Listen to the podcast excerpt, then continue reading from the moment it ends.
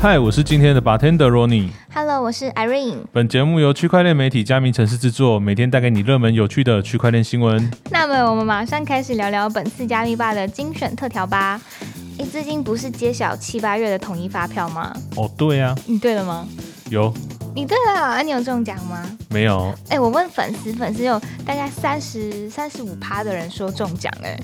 那其实中奖率很高哎、欸，中奖率蛮高的，但我没有，我附近的人也没有，你也没有。其实现在都数位发票了，所以其实更多的时候都是中奖之后直接等通知而已，比较少收。对，而且小乌鸦昨天跟我们偷偷说，其实用云端发票比较不容易中奖。是被 A 的意思吗？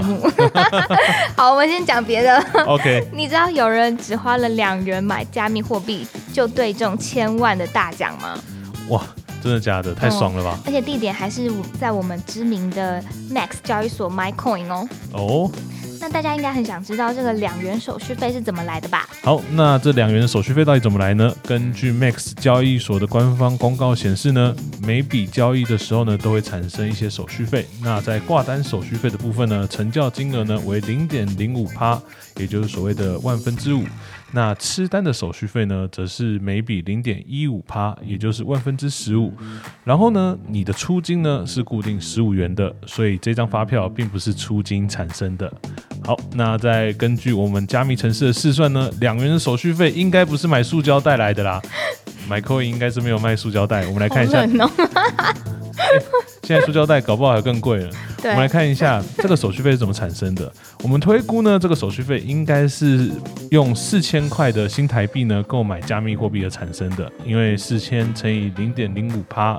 大概就是两块钱。而根据 Max 交易所在粉丝团分享的内容，只要金额满一元便会开立发票，因此只要使用两千新台币购买加密货币，就有机会获得一张发票哦。原来如此，但其实我们要获得发票，其实买个小东西也可以，对不对？没错，狂买，有没有人会做这种事？呃，其实是有的。以前我在超商打工的时候，就有遇过有客人，他一口气来买要分分，是不是要分很多笔结账？他直接来买十个塑胶袋。然后他就说我要十张发票这样子，对，但是我不知道，因为我打工的那个年代已经是有点久远了，对，不便透露，对，不便透露，一定有点久远。但是我印象中，在最近这一两年的时候，反正就是负责发票的政府单位呢，他们其实会针对这样子洗发票的人，拔除他的中奖资格。嗯，对，所以其实你只要洗发票的。呃，意图太明显的话，这样子其实是会有呃损失的。关于这一点的话，好像交易所这边一天好像会有发票的上限开立的上限这样子，哦、交易所也有。对，所以、嗯、呃，大家虽然说很多人在传说可以用交易所来洗发票，但我觉得大家物极必反，好不好？好啦，祝大家都中奖啦，好不好？下一期都中。我也好想要投资四千块，就直接有一千万的获利、啊，很爽欸。又有钱可以入金了，对啊，你确定？那我们来看一下另外一则新闻吧。真的要被关 ，F T X 创办人 S B F 受审。那前 S E C 御律师表示，三大理由可以定罪。那我们来看一下到底发生了什么事情吧。嗯，美国 S E C 的前律师史塔克，他在十月二号的时候呢，发了推文指出，有三大理由可能会让 S B F 被定罪。我们来看是哪三大理由能让他真的被关吧。关起来。理由一是多位 F T X 还有 Alameda 前高管将作证。这位律师指出呢，有一堆证人、叛徒和检举者涌入。这应该叫做污点证人吧？那他们呢都要讲述 F T X 的黑幕故事。更疯狂的是呢，有些人还提供了一堆证据，像是文件啊、电子表格、邮件、聊天记录，通通都拿出来了。那这场金融诈欺案的审判可谓前所未有。而 Alameda 的前执行长 Ellison 呢，则像是内部的告密者。他在日记中坦承自己其实没有能力管理 Alameda， 还暗示 S B F 的交易所和诈欺案有紧密的关联。那听说他是少数真正了解 F T X 内幕人之一，甚至在去年听证会上透露 Alameda 可以无限制的向 F T X 交易所借钱，根本不用抵押，这也太夸张了吧！哇，这是无下限之术吗？这个是完全没有资金压力的，我觉得这有点可怕。那我们来看一下理由二，理由二呢是 F T X 重组负责人呢以协助做完大量的取证。我们刚刚前面讲到有非常多的高管去协助作证，那斯塔克也指出呢，除了这些人作证之外 ，F T X 重组负责人现任执行长 John 接手之后呢，已经花了近两亿美元进行了详细的取证工作，以调查 S B F 涉嫌犯罪的真相。John 呢曾经手过知名的安隆破产案，是拥有四十年法律及重组经验的资深律师。当时在国会作证时，他是这么评价 F T X 内部情况的：在我的职业生涯当中，我从未见过像这样子的公司在控制方面彻底失败，以及完全缺乏可信的财务资讯情况。控制权集中在极少数且缺乏经验不成熟的个人身上。他说的个人就是 S B F 噔噔噔噔，因此呢，对检方团队来说，目前已经拥有了全球最好的调查员、分析师、会计师、律师、密码学家与技术专家。哇，整个球场都是我的人，跟我斗。那我们看理由三，理由三蛮好笑的耶。他说，因为 S B F 这个人是大嘴巴。哦，怎么说？在交易所破产之后呢 ，S B F 他这个人还是非常的爱出风头，不论是在 Twitter Space 啊、大媒体访谈还是广播节目，他其实都是不停的讲话。这在刑事辩护界其实很少见，因为一般律师都会说要保持缄默，对不对？对，你可以有权利不说话。你接下来说的一切都会成为呈堂证供。好的，那我们来看一下 S B F 呢，似乎对这种曝光有一种难以控制的渴望，大概就是跟九妹一样是个暴露狂。OK， 好，到底呢是狐狸精灵呢，还是控制不住自己话痨的本性呢？这成了法律和心理学家们争论不休的话题。法律跟心理学家也是蛮闲的好，先不管他为什么要这样做，其实呢 S B F 在 F T X 破产之后呢，这些曝光呢已经为检方提供了珍贵的影像和声音证据。那检察官呢也会利用这些东西来塑造 S B F 是一个自大病态和邪恶的形象嗯嗯、还不错啊但是好， F T X 事件其实还没有结束，现在竟然连币安 C Z 都扫到台风尾了。我们来看下一篇新闻。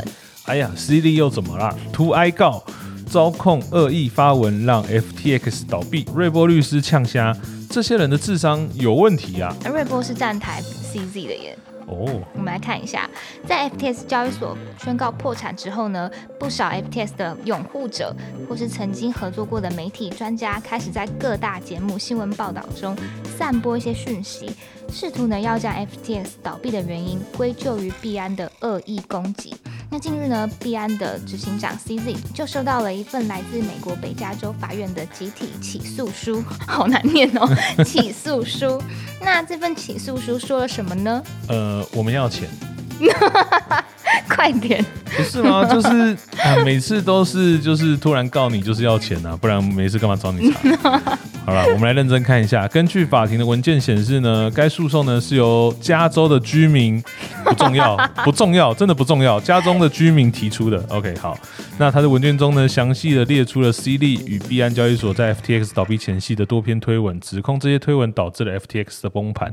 也就是说，这个锅呢，他甩到了 C 利的身上。嗯，感谢这位加州的居民，好不好？OK， 起诉书呢也认为呢，币安呢透过自己即将清算的消息呢，造成恐慌，导致 F T T 的币价呢从原本的二十三美金呢一路下跌到三美元。起诉书中呢也有提到呢，币安的反悔收购以及推文，导致 F T X 的高管和董事会没有机会挽救局势，也没有足够的时间采取安全措施保护其客户，最终导致了 F T X 宣告破产。哇，这个说法怎么感觉有点像是，好像是在说检举人的错，是是我的错觉吗？你说谁检举人的错？就是 C D 啊。对啊，所以瑞波律师才会呛啊，对不对？我们来看一下他呛了什么。这个叫做 John 的瑞波律师呢？又是 John 。美国人好像很爱取名 John。John 他只是公开的嘲讽这个起诉书，他说把一个实体的崩盘归咎于另一个实体的行为，实在太不负责任了，好绕口哦。美国人讲话可以就是讲重点嘛。反正他其实重点就是他质疑那些相信诽谤会导致用户存款挤兑，甚至让一间交易所陷入财务困境的人，是不是智商有问题？这其实也是蛮呛的。老实说我觉得他讲的没有错啊，因为其实在 F T X 那一波爆发之后，各家交易所也都人心惶惶，纷纷的去做一些资产证明、嗯、但其实这件事情并没有办法去吓阻人们的舆论以及各种逃难声量。那时候一下说 A, A 交易所不行了，一下说 B 交易所不行了，对那时候就是每个礼拜都风声鹤唳，所以其实在这样的状况下就有交易所倒闭，那我觉得这个交易所本身可能在资金的方面就有一些问题。没错，大家还是要慎选交易所。没错，那请大家还是要注意一下，钱虽然很少但还是钱啊搞不好他们钱多那, 那可以给我好，我们来看下一则新闻吧。法院认证连输两场 ，S E C 上诉 Ripple 案遭驳回，为何是加密产业的双重胜利呢？嗯，大家还记得之前 S E C 对 Ripple 的诉讼吧？这是一场关乎加密货币监管地位的大战。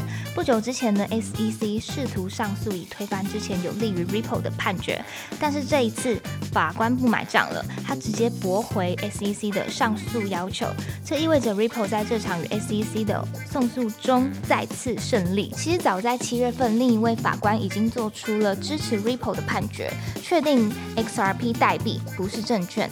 这一连串的判决呢，对于加密货币的监管和定性都有重要的意义，可能会为未来的监管机构设立一些界限哦。